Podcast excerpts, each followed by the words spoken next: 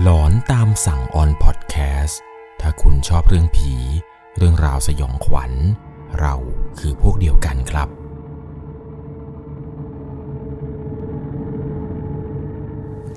สวัสดีครับทุกๆคนครับ ขอต้อนรับเข้าสู่หลอนตามสั่ง อยู่กับผม1 1 LC สำหรับเรื่องราวความสยองขวัญในวันนี้ครับ เป็นเรื่องราวเกี่ยวกับผีกระสือที่จังหวัดนครสวรรค์ครับ เรื่องราวเรื่องนี้ครับเกี่ยวกับผีกระสือเนี่ยผมต้องบอกเลยว่า น่าจะเป็นผีที่หายไปนานมาก ๆแล้วละครับ ในยุคนี้เนี่ยแทบจะไม่มีข่าว หรือมีการพบเห็นผีกระสือกันแล้ว อย่างในสมัยก่อนนี้ครับ ผีกระสือ ผีกระหัง ผีแบบผีโบราณอะไรแบบนี้เนี่ยสมัยก่อนนี่คือแบบคนเห็นได้แบบบ่อยมาก ๆ ต่างแถบต่างจังหวัด เรื่องราวเรื่องนี้ที่ผมจะเล่าให้ฟังนี้ก็เป็นเรื่องราวเกี่ยวกับผีกระสือที่เกิดขึ้นมาหลายสิบปีหลาย 20 ปีแล้วล่ะครับ ที่เกิดขึ้นกับผู้ชายท่านหนึ่ง จริง ๆ แล้วนะครับ ผีกระสือในเรื่องที่ผมจะเล่าให้ฟังนี้เนี่ยไม่ได้ชื่อว่ายายจันตามที่ชื่อคลิปนี้บอกไว้หรอกครับ เพียงแต่ว่าผมขออนุญาตสมมุติชื่อให้กับผีกระสือตนนี้เท่านั้นเองนะครับ ยังไงแล้วจะต้องใช้วิจารณญาณในการรับชมรับฟังกันให้ดี ๆ เรื่องราวเรื่องนี้ครับ ถูกส่งมาจากผู้ฟังทางบ้านท่านหนึ่ง ตัวของเขาเองเนี่ยชื่อว่าคุณเกมครับ คุณเกมเนี่ยได้มาถ่ายทอดเรื่องราวแบบประสบการณ์สยองขวัญ ที่เกิดขึ้นกับเขาตั้งแต่สมัยเด็กๆแล้วครับ เรื่องราวเรื่องนี้เนี่ยเกิดขึ้นที่จังหวัดนครสวรรค์ ต้องพาทุกคนย้อนกลับไปในสมัยที่เขานั้น อายุเพียงแค่ 8 ขวบครับด้วยความที่ว่าครอบครัวของเขาเนี่ยเป็นเหมือนกับครอบครัวที่เป็นหมอยาหรือว่าหมอแก้คุณใสครับ ก็จะมีวิชาอาคมอะไรกันมาตั้งแต่รุ่นปู่รุ่นย่าอะไรกันมาแล้ว จนมาถึงรุ่นลูกรุ่นหลานเนี่ย บางคนก็พอจะมีวิชาติดตัวที่ได้มาจากปู่จากย่าอะไรพอสมควรครับ เรื่องราวเกี่ยวกับการเห็นผี การเห็นวิญญาณนี่ไม่ต้องพูดถึงเลย เพราะว่า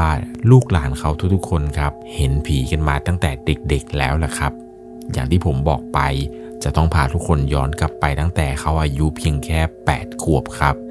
บ้านของเขานั้นอยู่ในป่าเขาค่อนข้างที่จะชนบทมากครับ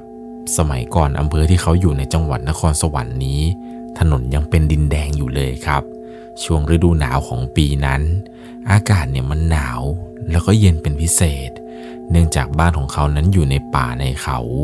เวลาจะอาบน้ำแต่ละทีครับ ในหน้าหนาวเนี่ย พวกผู้ใหญ่พวกป้าพวกอาอะไรนี้ ก็จะบอกให้เด็กๆพากันอาบน้ำกันตั้งแต่ก่อนที่ฟ้าจะมืดครับ เพราะว่าถ้ามืดเมื่อไหร่แล้วเนี่ยน้ำมันจะยิ่งเย็น ก็เลยพยายามให้เด็กๆเนี่ยอาบน้ำกันตั้งแต่ประมาณ3ามโมงสี่โมงแล้ว ทุกๆวันในช่วงหน้าหนาวนี้ ตัวของเขาเองเนี่ยบอกว่า ไม่เคยได้อาบน้ำค่ำสักวันเลยครับ เพราะว่าถ้าเกิดอาบน้ำหลัง6โมงเย็นเป็นต้นไป น้ำเนี่ยมันเย็นมากจนไม่สามารถที่จะอาบได้จริง ๆ ตอนนั้นเองเนี่ยแม่ก็พาตัวของเขานะครับ ไปอาบน้ำช่วงเวลาประมาณ4ี่โมงเย็นกว่าๆ ออาบน้ำอะไรเสร็จนี้ปุ๊บปั๊บก็มากินข้าวกินปลากัน แม่ก็บอกว่าวันนี้มันเป็นวันพระอยากจะให้ลูกนั้น นอนเร็วกว่าปกติ ปกติแล้วเนี่ยเขาจะนอนประมาณสองทุ่มครับ วันนั้นเนี่ยก็เลยถามแม่ว่าทำไมแม่ถึงให้นอนเร็วจัง แม่ก็บอกเพียงแค่ว่า เจ้าหน้า เชื่อแม่เถอะ นอนก็นอน แม่รู้สึกไม่ค่อยดีครับ แม่ก็เลยบอกว่าให้เขานั้นเนี่ย รีบนอนจะดีกว่า ด้วยความที่ว่าตัวของเขานั้น เห็นสีหน้าแปลกๆของแม่ครับ ตอนที่แม่บอกว่าให้นอนเนี่ยเชื่อแม่เถอะเนี่ย สีหน้าของแม่แสดงออกชัดเจนมากครับ เหมือนกับแม่จะกลัวอะไรบางอย่าง เขาเองก็ไม่อยากจะเป็นเด็กดื้ออะไรมากมายครับ แม่บอกให้นอนก็ต้องไปนอน ก็เชื่อฟังแม่แต่โดยดีตอนนั้นเองเนี่ยด้วยความที่ว่ามันเป็นแบบช่วงเวลาที่ไม่เคยนอนเร็วมาก่อนด้วย ก็นอนพยายามนอนกิ้งซ้าย นอนกิ้งขวาไป มันก็ยังนอนไม่หลับสักทีครับ ในระหว่างที่นอนไปนั้นพยายามที่จะนอนอยู่ ก็รู้สึกเหมือนกับว่า จะได้ยินเสียงอะไรบางอย่างครับ เป็นเหมือนกับเป็นเสียงแบบพึมพำพึมพำเหมือนคนเอาอะไรมาพัดแบบเป็นเสียงปุบปับปุบปับปุบปับมา เสียงนี้เนี่ยมันดังมาเป็นระยะระยะครับ ความรู้สึกตอนนั้นเนี่ยเหมือนกับเสียงที่ได้ยินนี้ มันจะค่อยๆ ดังเข้ามาใกล้บ้านเรื่อยๆเรื่อยๆครับจนกระทั่งคล้าย ๆกับว่าเขานั้นเนี่ยรู้สึกมันบางสิ่งบางอย่างเนี่ยผิดปกติไป ซึ่งมันไม่น่าจะใช่เสียงของพวกนก หรือเสียงของสัตว์ที่ออกมาหากินในตอนกลางคืนอย่างแน่นอน เพราะว่าจู่ๆเนี่ยเสียงเสียงนี้มันก็ลอยเข้ามาในบ้านเขาครับ เหมือนกับว่ามันจะกำลังตรงไปทางหิ้งพระ แล้วเหมือนกับจะได้ยินเสียงคนกำลังกินข้าวหรือทำกับข้าว กินอะไรสักอย่างหนึ่งแบบเป็นเสียงที่กินอย่างมูมามาก ๆ ก็นอนฟังเสียงไปได้สักพักหนึ่งครับ หลังจากจบเสียงกินนี้เขาก็ได้ยินคล้ายๆกับพวกถ้วยชามต่างๆ ที่แม่เนี่ยไหว้บนหิ้งพระบนหิ้งก็จะมีพวกกับข้าวกับปลาอาหารข้าวหวานอะไรต่างๆ นานา เหมือนกับว่าพอหลังจากสิ้นเสียงกินแจ๊บแจ๊บแจ๊บอะไรเสร็จปุ๊บ มันก็กลายเป็นเสียงพวกข้าวของที่วางบนหิ้งเนี่ยหล่นกระจัดกระจาย แล้วก็เหมือนกับจะได้ยินเสียงที่ดังปุ๊บปุ๊บปุ๊บปุ๊บที่ได้ยินตอนแรกที่ว่ามันดังมาจากไกลๆมาถึงตรงบ้านเนี่ย เสียงนี้มันกลับมาอีกครั้ง แต่มันดังจากในบ้าน ออกไปนอกบ้านครับ เช้าวันต่อมาครับ ตื่นขึ้นมาเนี่ยก็เห็นว่าแม่กำลังทำความสะอาดแต่เช้ามืดเลยครับ แล้วก็เห็นว่าย่านั้นกำลังเอาผ้าขี้ริ้ว เช็ดไปที่พื้นครับ บนพื้นเนี่ยมันมีพวกคราบเลือด ปนกับคราบของหวานของข้าว ที่ตกกระจัดกระจายเต็มพื้นเลย พวกเศษจานที่มันตกแตกเนี่ยก็เกลื่อนกาดทั่วบ้านเลยครับ หลังจากที่แม่กับย่าเนี่ยทำความสะอาดเสร็จ แม่เนี่ยเหมือนกับว่าจะไปคุยกับพี่น้องที่อยู่ข้างบ้านกันครับ เป็นเสียงดังมาก เหมือนกับว่าจะได้ยินคร่าวๆครับ เพราะว่าแม่กับน้องคนนี้เนี่ยคุยกันเสียงดังชงเฉงเลย แม่เนี่ยพูดประมาณว่า เออเนี่ย เมื่อคืนเนี่ย มันมาถึงบ้านเลยนะ มันไม่กลัวกูเห็นหน้าเลย แล้วมันทำอย่างนี้ได้ยังไงเนี่ย คนอื่นเขาจะฆ่าเอาอะดี ถ้าเกิดเห็นหน้าแกเนี่ย เฮ้อ แล้วแต่เว้นแต่กรรมแล้วกัน เหมือนประมาณว่าที่ได้ยินแม่คุยกับน้องข้างบ้านเนี่ยครับคล้ายๆกับว่าแม่จะรู้อยู่แล้วครับ ว่าเมื่อคืนนี้เนี่ย ใครกันที่มากินข้าวกินของบนหิ้งพระแล้วก็ทำบ้านกระจัดกระจายเละเทะไปหมดนี้ ตอนนั้นเองเนี่ยเหมือนกับว่าผ่านไปประมาณอาทิตย์หนึ่งครับ เหมือนกับจะได้ยินข่าวว่าหมู่บ้านที่อยู่ข้างๆเคียงกับหมู่บ้านเขาเนี่ยมีการเรียกหมอผีชื่อดังมาปราบผีกระสือครับ ตอนนั้นเองเขาก็เลยมีการไปถามพ่อครับว่าพ่อผีกระสือมันคืออะไรมันเป็นยังไง พ่อเนี่ยก็เล่าให้ฟังครับว่าผีกระสือเนี่ยกลางวันเนี่ยมันก็เป็นคนปกติ พอตกกลางคืน มันจะออกหากิน หัวของมันเนี่ยจะออกจากร่าง มีแค่หัว ไส้หัวใจพวกเครื่องในอะไรต่างๆ แล้วมันจะมีแสงสีสว่างเขียวๆที่มันสว่างวูบวาบวูบวาบไปมาอยู่ตรงลำตัวของมัน พอเขาได้ฟังเช่นนั้นเนี่ย ก็รู้สึกขนลุกมากๆครับ ยังบอกกับพ่อเลยว่า ผีกระสือนี่มันน่ากลัวเนาะพอฟังเรื่องราวจากพ่ออะไรเสร็จแล้วครับ ก็เดินไปหาแม่ แม่เนี่ยก็ดูไม่มีอาการตกใจหรือว่าแปลกใจอะไรเลยครับ แต่แม่นั้นทำหน้าเศร้า แล้วก็ยกมือประมาณว่าแบบโอ้แบบ แกไม่น่าออกมาหลอกหลอนคนอื่นแบบนี้เลย ฉันว่าแล้วสักวันเนี่ย แกจะต้องโดนจับไปอย่างแน่นอน สีหน้าตอนนั้นเนี่ยเขาบอกว่าแม่เนี่ยน่าจะรู้อยู่แล้วแหะครับ ว่าใครกันที่โดนหมอผีเนี่ยจับไป พอตกกลางคืนครับ คืนวันนั้นเนี่ยได้ยินข่าวว่าหมอผีที่อยู่หมู่บ้านข้างๆนี้ ปราบกระสือได้สำเร็จแล้วครับ แล้วเหมือนกับว่าร่างของผีกระสือตัวที่เขาจับได้นี้เนี่ยก็เสียชีวิตตามไปครับ ราะว่าดวงวิญญาณที่เป็นกระสือนั้น ถูกหมอผีคนนั้นปราบไปแล้ว จนกระทั่งตัวของคุณเกมนี้ครับ ผ่านมาประมาณ 10 ปี ในเดือนพฤศจิกายนของปีนั้นจำได้ว่าตอนนั้นเนี่ยจบมปลายเรียบร้อยแล้วครับกำลังจะไปหางานทำที่จังหวัดชนบุรีกับพี่ชาย ตอนนั้นเองก็ได้งานงานหนึ่งครับ เป็นงานช่างประจำอาคารแห่งหนึ่งด้วยความที่ว่าทำงานอยู่ที่ชลบุรีหลายปี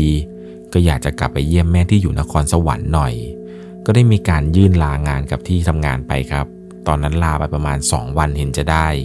หลังจากเลิกงานเนี่ยเขาก็อาบน้ำอาบท่าครับ เก็บพวกเสื้อผ้าเก็บกระเป๋าอะไรต่างๆ แล้วก็จะพาแฟนเนี่ยกลับไปหาแม่ที่จังหวัดนครสวรรค์ด้วยพอมาถึงที่จังหวัดนครสวรรค์ในช่วงเวลาประมาณกลางคืนครับ มาถึงเนี่ยก็เห็นว่าแม่เนี่ยยังไม่นอน แม่ยังคงนั่งดูทีวีอยู่ แต่แฟนเนี่ยเหน็ดเหนื่อยมากครับจากการเดินทาง ก็เลยไปอาบน้ำอาบท่าแล้วก็เข้านอนไปก่อน หลังจากที่คุยกับแม่อะไรได้สักพักหนึ่งกำลังจะมาเข้านอนครับ ก็เห็นว่าแม่ของตนเองนั้น ยังคงนั่งดูทีวีอยู่ ก็เลยถามแม่ครับว่าเอาแม่ แม่ยังไม่นอนอีกหรอ แม่ก็ตอบมาครับว่าเดี๋ยวเดี๋ยวเดี๋ยวแม่ติดหนังอยู่ แม่ดูหนังอยู่นะเขาเองก็เลยเอออไปครับบอกว่าเออแม่ เดี๋ยวถ้าดูจบแล้วก็ไปเข้านอนนะมันดึกแล้ว อย่าไปนอนดึกเลย แก่แล้ว เดี๋ยวจะไม่สบายเอา แม่ก็บอกว่าเออน่าน่าน่าเองไปนอนก่อนไปไปนอนไป เดี๋ยวเนี่ยหนังจบเนี่ยเดี๋ยวเข้านอนแล้ว เขาเองนั้นก็เลยบอกแม่ครับว่าโอเคโอเคแม่เดี๋ยวผมเข้านอนก่อนนะ หลังจากที่คุยกับแม่อะไรเสร็จเรียบร้อยครับเขาเองเนี่ยก็เข้าไปนอนในมุ้งตามปกติ แต่นอนได้ประมาณแค่ 5 นาทีครับเขาเองนั้นก็รู้สึกปวดฉี่ขึ้นมา เพราะว่าตอนเดินทางมาเนี่ย ดันเผลอกินน้ำเยอะไปหน่อยครับ ก็เลยตัดสินใจลุกออกมาจากมุง้ง แล้วก็เดินไปเข้าห้องน้ำครับด้วยความที่ว่าบ้านเนี่ยกับห้องน้ำนั้นมันไกลกันครับ ก็เลยตัดสินใจว่าไม่ไปฉี่ในห้องน้ำแล้วเดี๋ยวเดินไปฉี่ตรงหน้าบ้านแทนเลยดีกว่า ตอนนั้นเองก็เลยเดินไปครับ เดินจากหน้าบ้านไปประมาณสักประมาณ 19 เห็นจะได้ ตรงนั้นมันมีต้นไม้ใหญ่อยู่หน้าบ้านพอดี ในระหว่างที่กำลังยืนยิงกระต่ายอยู่นั้นครับ สายตาเนี่ยก็มองดวงดาวไปเรื่อยครับ คืนนั้นเนี่ยเป็นคืนที่ฟ้าเปิด ดวงดาวเนี่ยเห็นสว่างสวัยเลยด้วยความที่ว่าสมัยก่อนเนี่ยมันไม่มีแสงไฟอะไรรบกวนเหมือนกับสมัยนี้ครับ ดวงดาวเนี่ยก็เห็นได้ชัดมาก ตอนยืนยิงกระต่ายอยู่นี้ครับ ดันไปสะดุดตากับแสงแสงหนึ่ง มันเป็นแสงสีเขียวๆครับกระพริบเป็นจังหวะจังหวะ ทีแรกเนี่ยคิดว่าเป็นแสงของพวกมแมลงหิ่งห้อยอะไรหรือเปล่า แต่ก็พยายามเพ่งดูดีๆครับ ไอ้แสงแสงนั้นเนี่ยมันใหญ่ มันใหญ่เกินกว่าที่จะเป็นหิ่งห้อยได้ครับ คิดในใจว่าถ้าเกิดนั่นคือหิ่งห้อย ตัวมันจะต้องใหญ่ขนาดไหนวะเนี่ย เพราะว่าแสงนี้มันเป็นแสงที่สว่างมาก ระหว่างนั้นเนี่ยเหมือนกับว่าจะเห็นครับ ว่าไอ้แสงสีเขียวที่มันกระพริบกระพริบไปมาอยู่นี้ มันเริ่มเข้ามาใกล้เรื่อยๆครับ มันเริ่มเข้ามาใกล้ตัวเขามากขึ้นเรื่อยๆเรื่อยๆ จนเขานั้นพอจะสังเกต แล้วก็เห็นได้อย่างชัดเจนครับว่า ไอ้แสงสีเขียวที่เขาเห็นนั้น มันมีหัว มีไส้ มีปอด มีหัวใจอะไรต่างๆ เป็นเครื่องในของคนเนี่ยลอยอยู่บนปลายต้นไม้ครับ แล้วมันก็เหมือนกับว่าจะมีเสียงเสียงหนึ่งที่เป็นเสียงหวีดร้องดังวู้อะไรแบบนี้ เสียงนี้เนี่ยมันลอยมาเรื่อยๆเรื่อยๆ แล้วก็ผ่านหน้าเขาไป ตรงนั้นเนี่ยห่างกันประมาณน่าจะประมาณ 5-6 เมตรเองเห็นจะได้ พอเขาเห็นเช่นนั้นเนี่ยรู้ได้ทันทีว่า นี่มันคือผีกระสือนี่หว่า ในใจเนี่ยก็พาคิดทบทวนไปถึงเรื่องราวในสมัยเด็ก ตอนที่พ่อเล่าให้ฟังว่าผีกระสือมันลักษณะแบบนี้ ทุกอย่างเนี่ยมันตรงตามที่พ่อบอกหมด ตอนนั้นเอง เหมือนกับว่าผีกระสือที่เพิ่งจะลอยผ่านหน้าเขาไปนั้น มันจะสังเกตได้ครับ ว่ามีสายตาคู่หนึ่งของเขานั้นกำลังจ้องมองตัวของผีตัวนั้นอยู่ ผีกระสือตัวนั้นเนี่ย มันหันหลัง แล้วก็ลอยกลับมาครับ มันหันหน้าลอยมาทางเขาแบบตรงๆเลย แล้วเหมือนกับว่าผีกระสือตัวนั้นเนี่ย มันจะตะโกนเป็นเสียงดังเลยครับ เป็นเสียงแบบเสียงอะไรสักอย่างหนึ่ง ซึ่งตัวของเขานั้นไม่สามารถที่จะอธิบายได้จริง ๆ แต่รู้เพียงแค่ว่า ผีกระสือตัวนี้เนี่ยมันลอยเข้ามาใกล้เรื่อยๆเรื่อยๆแล้วมันก็อ้าปากค้างมาเลยครับ มันมาด้วยความเร็ว ตัวของเขาพอเห็นเช่นนั้นเนี่ยก็รีบวิ่งเข้าบ้าน แล้วก็ปิดประตูทันที ตอนวิ่งมาเนี่ยยังไม่ทันได้ดึงกางเกงขึ้นเลยครับ วิ่งหน้าตาตื่นเข้ามาในบ้าน พอเข้ามาในบ้านครับ แม่ก็ตกใจครับ ว่าตัวของเขานั้นวิ่งหนีอะไรมาทำไมดูลุกลี้ลุกลน กางเกงอะไรก็ไม่ยอมใส่ เขาเองเนี่ยก็บอกว่าแม่ แม่ ผมเจอผีกระสือ ผีกระสือตัวนั้นเนี่ยมันมาแล้วแม่พอแม่ได้ยินเช่นนั้นครับ แม่ก็รีบไล่ปิดหน้าต่างปิดทุกอย่างปิดประตูทุกบาน แล้วก็ปิดทีวีด้วยครับ หนังของแม่ยังไม่ทันจะจบเลย หลังจากนั้นเนี่ยเหมือนกับว่าแม่ก็ไล่ปิดไฟทั่วบ้านให้บ้านเนี่ยมันดูมืดสนิท แล้วเหมือนกับว่าผีกระสือตัวนี้ มันก็ยังคงกรีดร้อง แล้วก็บินรอบบ้านครับ บินไปบินมาน่าจะประมาณ 3-4 รอบเห็นจะได้ สักพักหนึ่งครับผีกระสือตัวนี้มันก็บินหนีไปพร้อมกับเสียงกรีดร้องทำตัวของเขานั้น นอนไม่หลับทั้งคืนเลยครับ เช้าขึ้นมาเนี่ยรู้สึกว่าตัวเองนั้นเนี่ยน่าจะเป็นไข้ด้วยครับ หลังจากนั้นผ่านไปประมาณ 3-4 ปีเห็นจะได้ เป็นช่วงก่อนเข้าพรรษาครับ เขาเองนั้นมีแผนกำลังจะบวชให้กับคนแก่คนหนึ่งที่บ้านครับ เขาเสียชีวิตพอดี ก็เลยกล่าวว่าจะบวชนาคไฟให้กับเขา แล้วก็จะขอบวชพระเนี่ยอยู่ยาวสักพรรษาหนึ่งไปเลย เพื่อที่จะทดแทนบุญคุณให้กับแม่ด้วยจำได้ว่าวันที่ 3 ของงานศพครับ เช้าวันนั้นเนี่ยได้มีการโกนหัวโกนแบบว่าผมอะไรต่างๆ เพื่อเตรียมตัวที่จะเป็นนาคนั่นแหละครับ หลังจากนั้นเนี่ยพอทำพิธีเป็นนาคอะไรเสร็จปุ๊บ เข้าสู่ค่ำคืนของคืนที่ 3 ของงานนี้แหละครับ ช่วงเวลาประมาณ4ี่ทุ่มกว่าคนส่วนใหญ่เนี่ยเขาก็กลับบ้านกับช่องไปกันจนหมดแล้วครับ เหลือเพียงแค่บางส่วนที่เขาเตรียมตัวจะเล่นไฮโลกัน ตามภาษาคนแถวนั้นนั่นแหละครับ เวลามีงานศพอะไร เขาก็จะเล่นพวกไฮโล เล่นไพ่อะไรเป็นเหมือนกับว่าการอยู่เป็นเพื่อนศพนั่นแหละฮะส่วนตัวของคุณเกมเองเนี่ย แกก็เตรียมตัวที่จะเข้านอนครับ เพราะว่าพรุ่งนี้เช้าเนี่ยมาจะต้องมีการทำพิธีบวชเป็นพระนั่นเอง ช่วงเวลาประมาณห้าทุ่มเห็นจะได้ ตัวเขาเองเนี่ยก็นอนอยู่ในกุฏิกุฏิหนึ่งครับ ที่หลวงพ่อเจ้าอาวาสเนี่ยแกจัดเอาไว้ให้ เพราะว่าถ้าเกิดบวชเป็นพระเนี่ยก็จะต้องมีกุฏิที่ต้องจำวัดแบบยาวๆไปเลย เพราะว่าตัวเขาเนี่ยจะบวชเข้าพรรษาด้วย ซึ่งกุฏิที่เขาอยู่ตอนที่เจ้าวาดจัดให้นี้ครับ มันมีประมาณ 6 เสาสี่เสาเนี่ยเป็นห้องนอนครับ ส่วนที่เหลือเนี่ยเป็นพื้นที่ครับ เหมือนกับเขาจะทำเป็นระเบียงนิดๆหน่อยๆครับ กุฏินี้เนี่ยมีหน้าต่างอยู่ 2 บาน คืนนั้นเองเนี่ยเขาก็หลับไปตามปกติครับ น่าจะหลับไปสักประมาณได้ประมาณชั่วโมงสองชั่วโมงแล้วแหละ วัดตอนนั้นเนี่ยเงียบมากๆ ทั้งที่จริงแล้วเนี่ยมันมีกลุ่มพวกคนที่เล่นการพนันอยู่ตลอดเนี่ยเขาน่าจะพอส่งเสียงโวกเวกโวยวายตอนที่ได้เสียไฮโลอยู่ แต่ในคืนนั้นเนี่ยมันเงียบครับ ทุกอย่างเนี่ยมันเงียบสงงัด และด้วยความสงสัยครับ เขาเองเนี่ยก็เลยมองดูนาฬิกาครับว่าตอนนี้มันกี่โมงแล้วทำไมกลุ่มที่เล่นไฮโลเนี่ยมันไม่ส่งเสียงอะไรเลย เวลาน่าจะประมาณตีสองแล้วครับ ก็รู้สึกถึงความผิดปกติได้ ก็เลยรีบลุกเปิดประตูกุฏิออกไปดูพอเปิดประตูกุฏิออกไปครับ สิ่งที่ตกใจมากก็คือ มันมีคนจำนวนแบบจำนวนมากเลยครับ มันหลบอยู่ใต้กุฏิของเขา แล้วก็กุฏิพระอื่นๆ ที่อยู่รอบๆข้างเนี่ย พวกคนที่เล่นไฮโลชาวบ้านอะไรต่างๆ นี้ มันหลบอยู่ใต้กุฏิกันเต็มเลยครับ เรียกได้ว่าถ้าตอนนั้นมีห้ากุฏิใต้ถุนกุฏิทุกกุฏิของพระเนี่ย มีชาวบ้านมาแออัดกันอยู่เต็มเลยครับ ทุกคนตอนนั้นเนี่ยเหมือนกับหนีอะไรบางอย่าง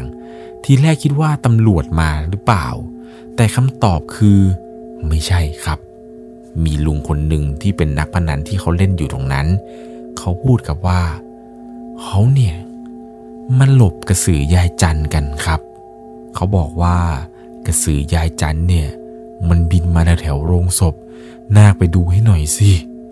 ตอนนั้นเองเหมือนกับว่าจะมีคนคนหนึ่งครับเป็นชาวบ้านที่เขามาเล่นไฮโลนั่นแหละ เขาไม่ค่อยกลัวเท่าไหร่ครับ แต่ว่าที่เขามาหลบใต้นี้เพราะว่า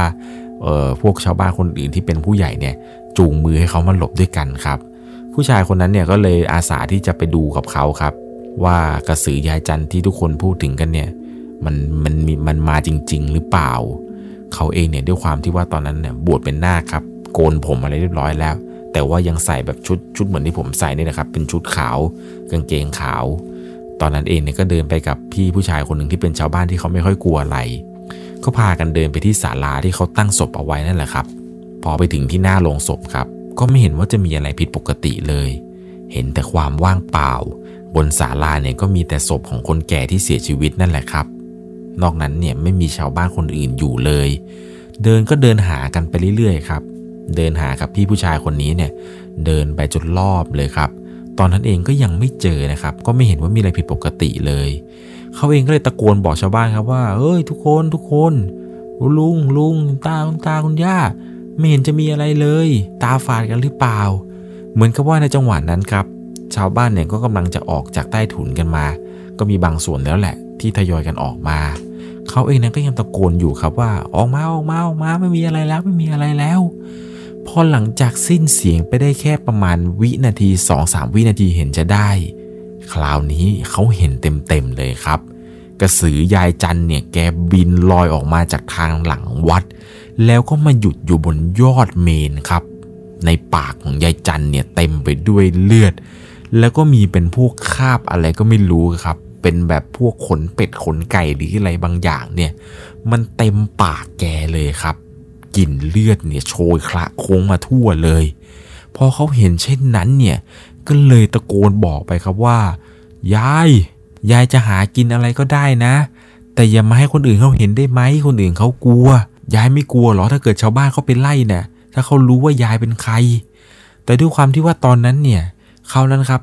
เห็นแล้วแหละว่ากระสือตัวนี้ที่เขาเห็นบนยอดเมนเนี่ยลักษณะหน้าตาเป็นยังไง ก็พอจะรู้แหละครับว่าเรื่องที่เขาพูดกันว่ากระสือยายจันกระสือยายจันเนี่ยอ๋อมันเป็นอย่างนี้นี่เองหน้าตาของยายจันที่เขาพูดถึงกัน ก็เลยบอกเขาว่ายายจันยายจันแกไปเถอะไปไปไปเดี๋ยวชาวบ้านมาเห็นเนี่ยจะเดือดร้อนเอาเปล่า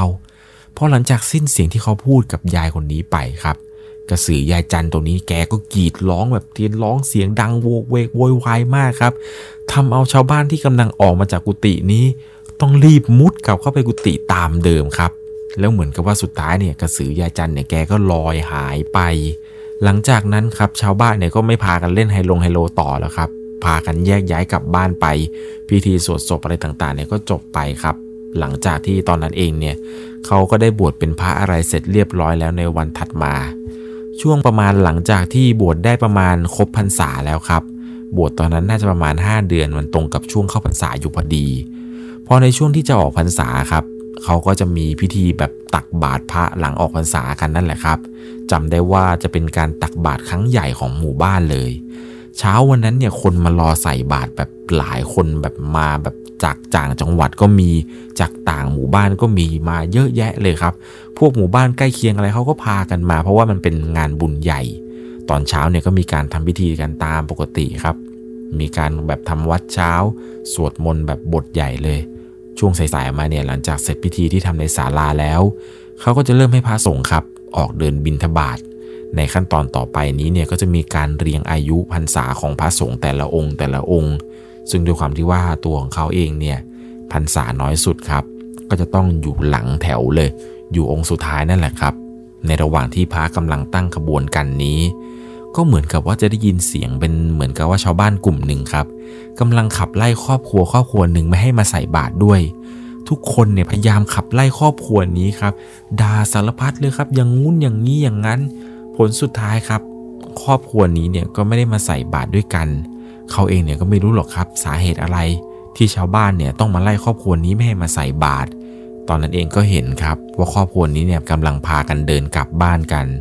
ครอบครัวนี้มีประมาณ 4 คนครับ มีคนแก่คนหนึ่ง มีพ่อ มีแม่ แล้วก็มีเด็กสาวอยู่คนหนึ่ง เหมือนกับว่าครอบครัวนี้เขากำลังจะเดินกลับบ้านกัน ซึ่งเส้นทางที่จะเดินกลับเนี่ยมันจะต้องผ่านตรงขบวนที่พระกำลังตั้งอยู่ครับ ด้วยความสงสารของเขาเองนั้น ก็เลยเดินไปดักอยู่ตรงหน้าครอบครัว ครอบครัวนี้ที่กำลังจะเดินกลับกัน แล้วก็บอกว่า โยม เดี๋ยวโยมรออาตมาตรงต้นไม้นั้นก่อนได้ไหม เดี๋ยวอาตมาจะมาให้ใส่บาตรนะ สีหน้าของครอบครัวนี้เนี่ยเขาก็เหมือนกับจะดีขึ้นครับ แต่เขาเนี่ยมีความรู้สึกว่าทำไมยายแก่คนนี้มันน่าคุ้นๆจังวะ แต่ก็ไม่ได้คิดอะไรหรอกครับเพราะคิดว่าน่าจะเป็นแบบคนเฒ่าคนแก่ของอีกหมู่บ้านหนึ่งมั้ง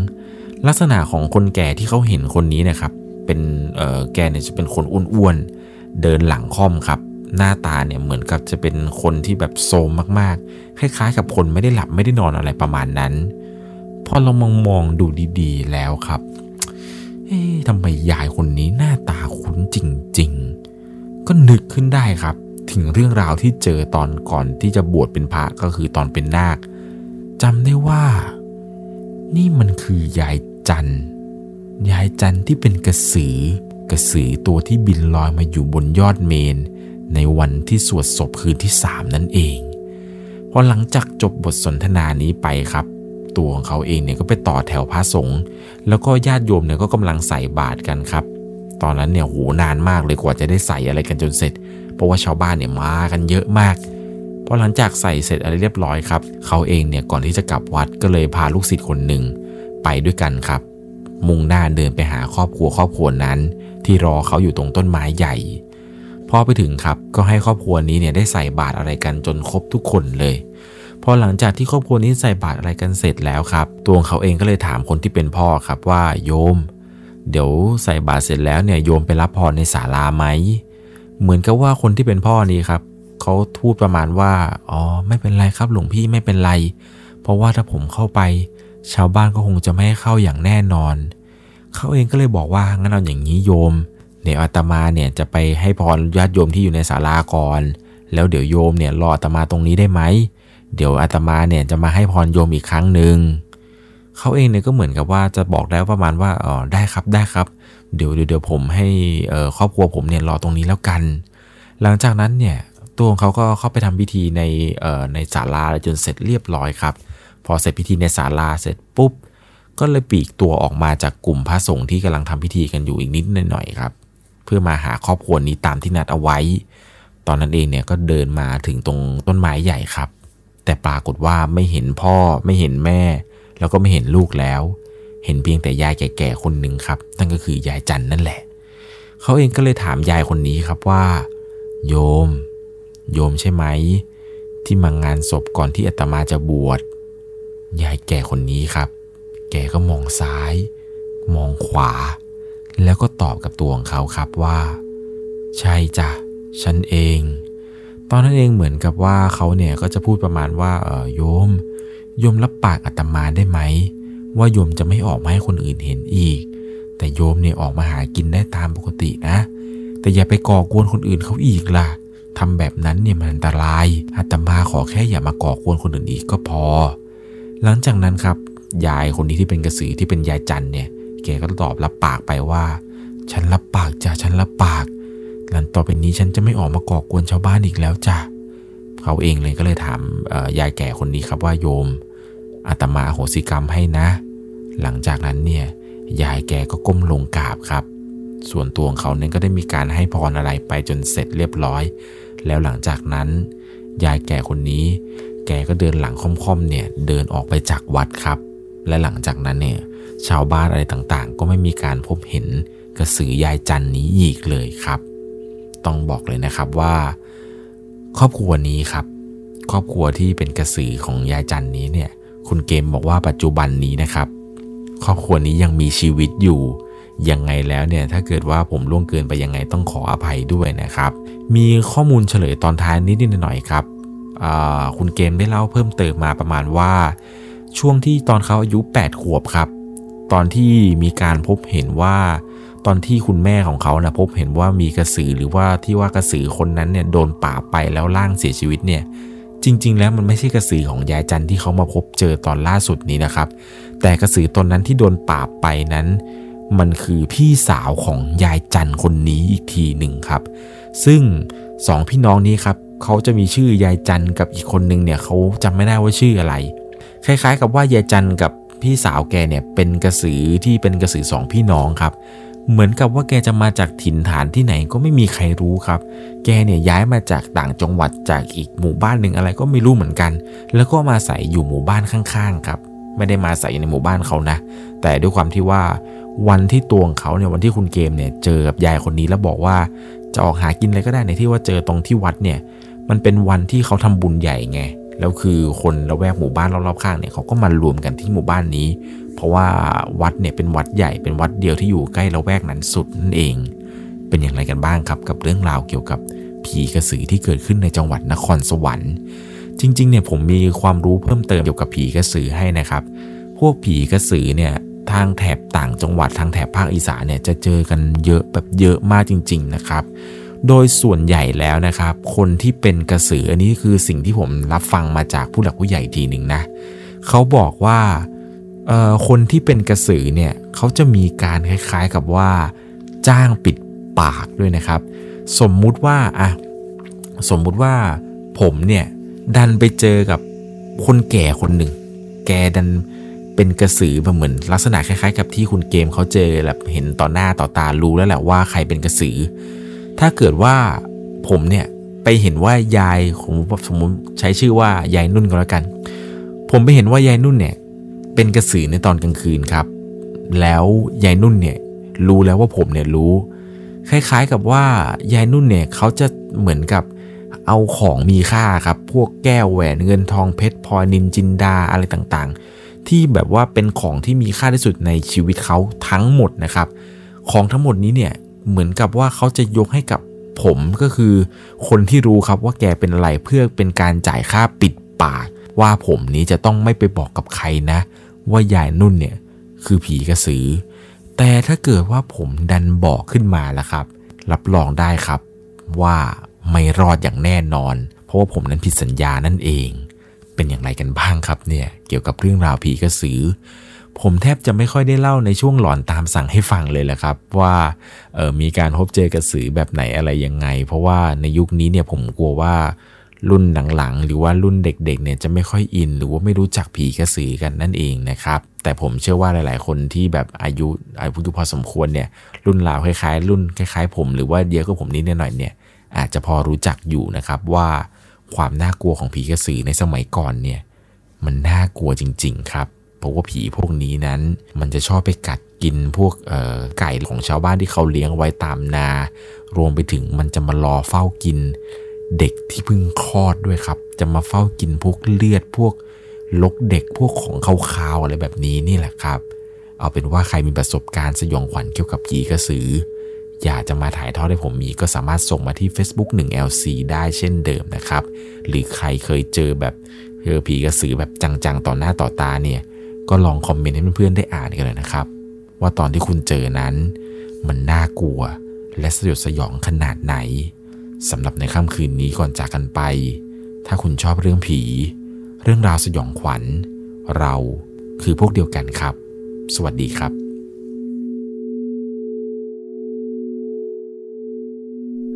สามารถรับชมเรื่องราวหลอนๆเพิ่มเติม ได้ที่ YouTube Channel 1 LC ยังมีเรื่องราวหลอนๆที่เกิดขึ้นในบ้านเรา รอให้คุณนั้นได้รับชมอยู่นะครับ